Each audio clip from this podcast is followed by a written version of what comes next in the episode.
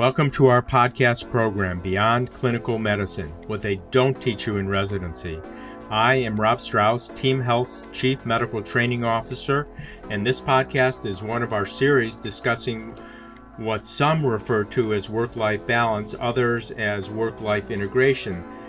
Those processes that we must all address to create and sustain enjoyment in both our professional and personal lives. Today's program is unique. We're going to talk about practice longevity. Is it possible or even desirable for a clinician to practice 30, 35, or 40 years or even more and not only avoid burnout, but also still enjoy going to work? The answer might surprise you, since any number of people want to simply win the lottery and get out. Joining me today is Dr. Dennis Whitehead.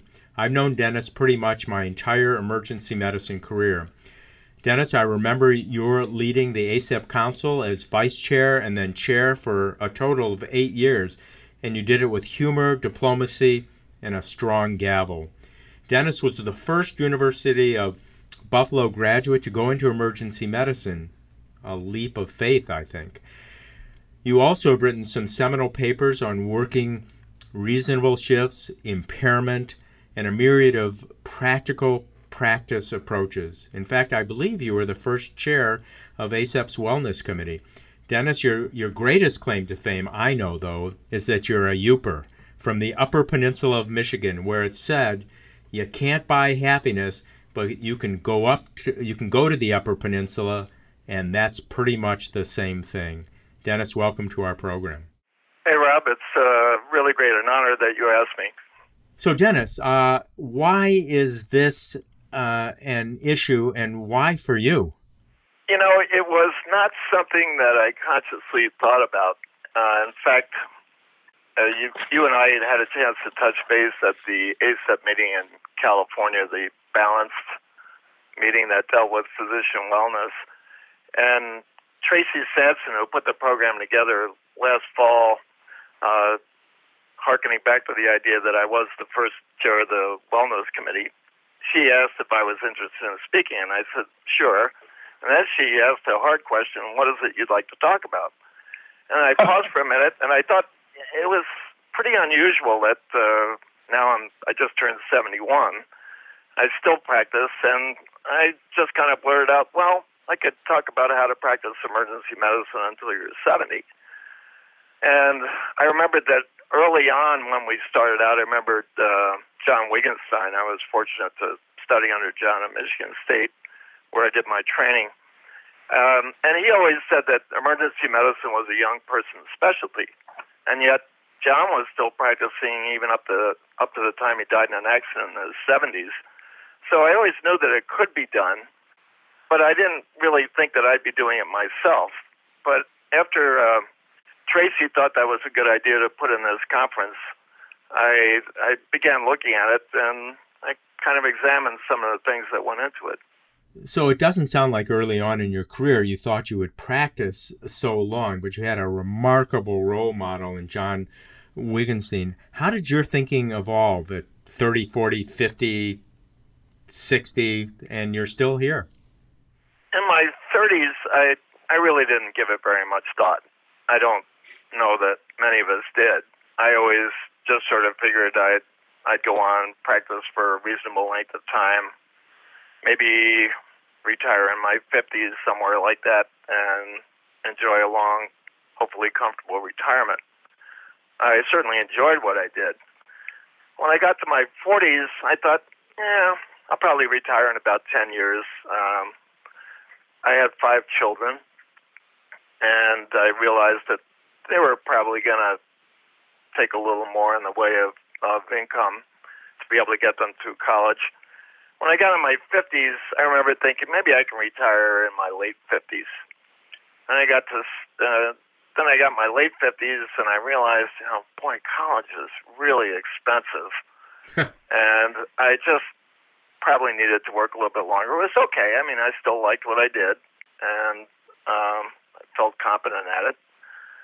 I got to 60, early 60s, I thought, you know, I'm almost done with the payments. Uh, but, you know, my dad retired at 65.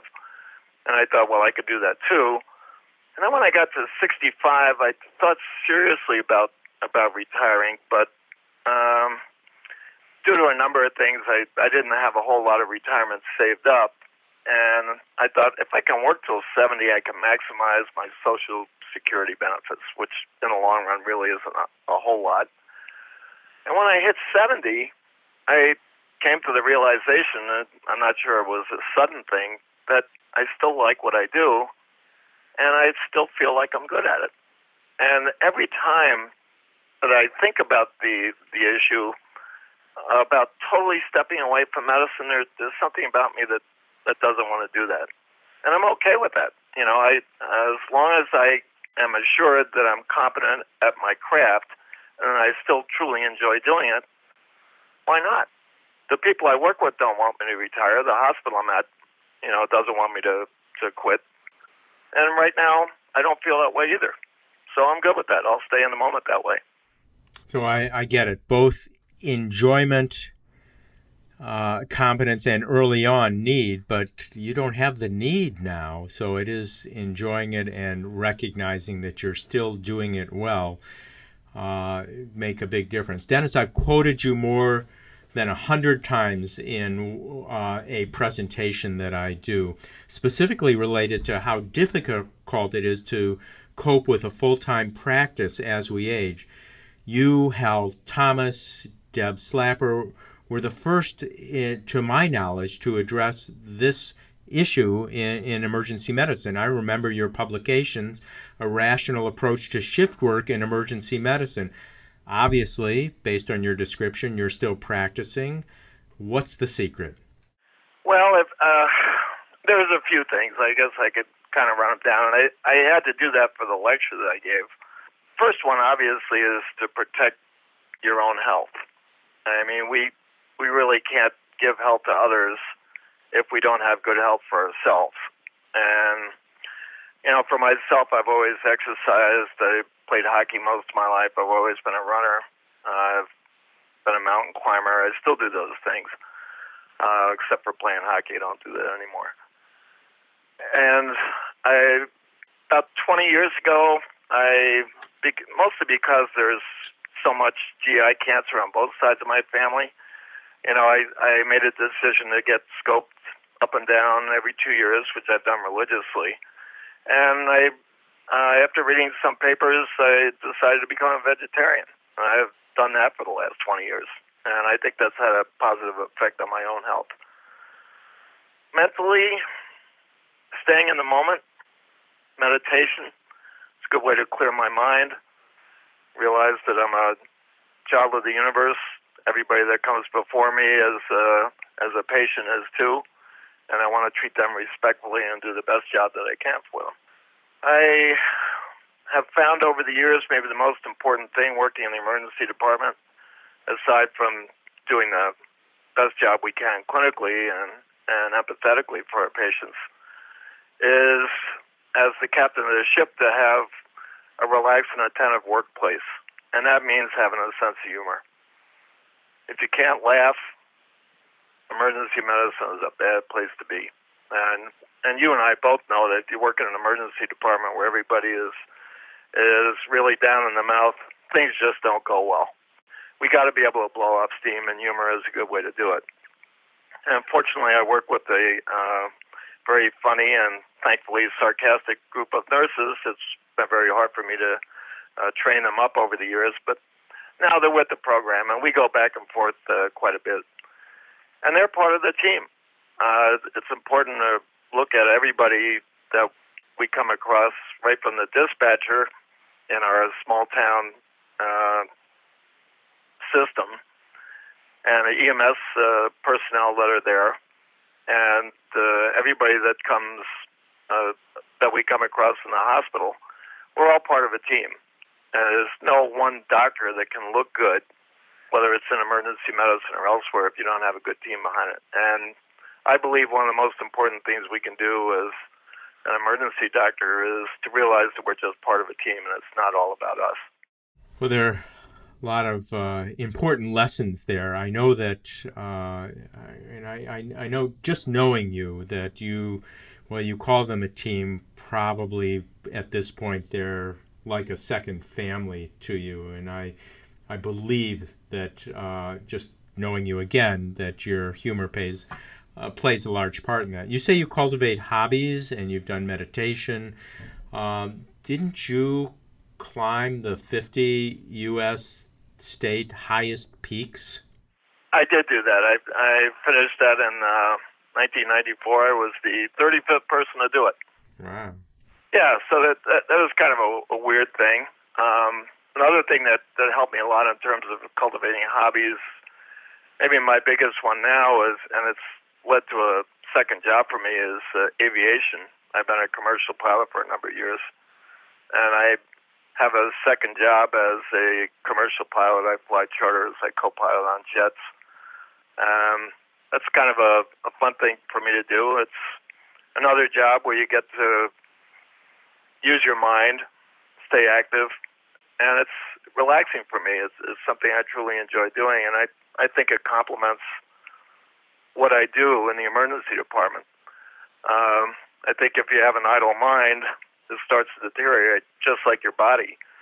So I'm glad that I had that outlet outlet as well. Um, as far as uh, if I can get back to work for just a minute, there's there are a couple of things that I've found have really helped me over the years in terms of practicing. One is to put the patient first. I remembered uh, when I was having my medical school orientation that a retired radiologist came in. It's a shame I can't remember his name because he said something that was one of the most profound and useful things I've ever heard. And he said, whenever you come across a problem in medicine, whether it's a a purely medical problem or it's an ethical problem or it's a financial problem or whatever, he said, always stop for a moment and ask yourself, what is the very best thing that I can do for the patient?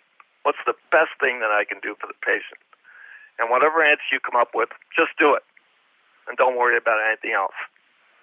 And I've found whenever I get stuck with something or I get discouraged or whatever is going on, I just ask myself that question and the answer just seems to pop up.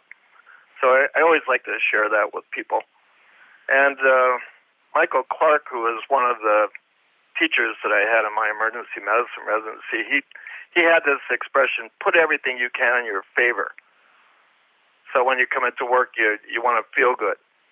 You want to make sure that your staff feels good. The little things with each patient that comes up.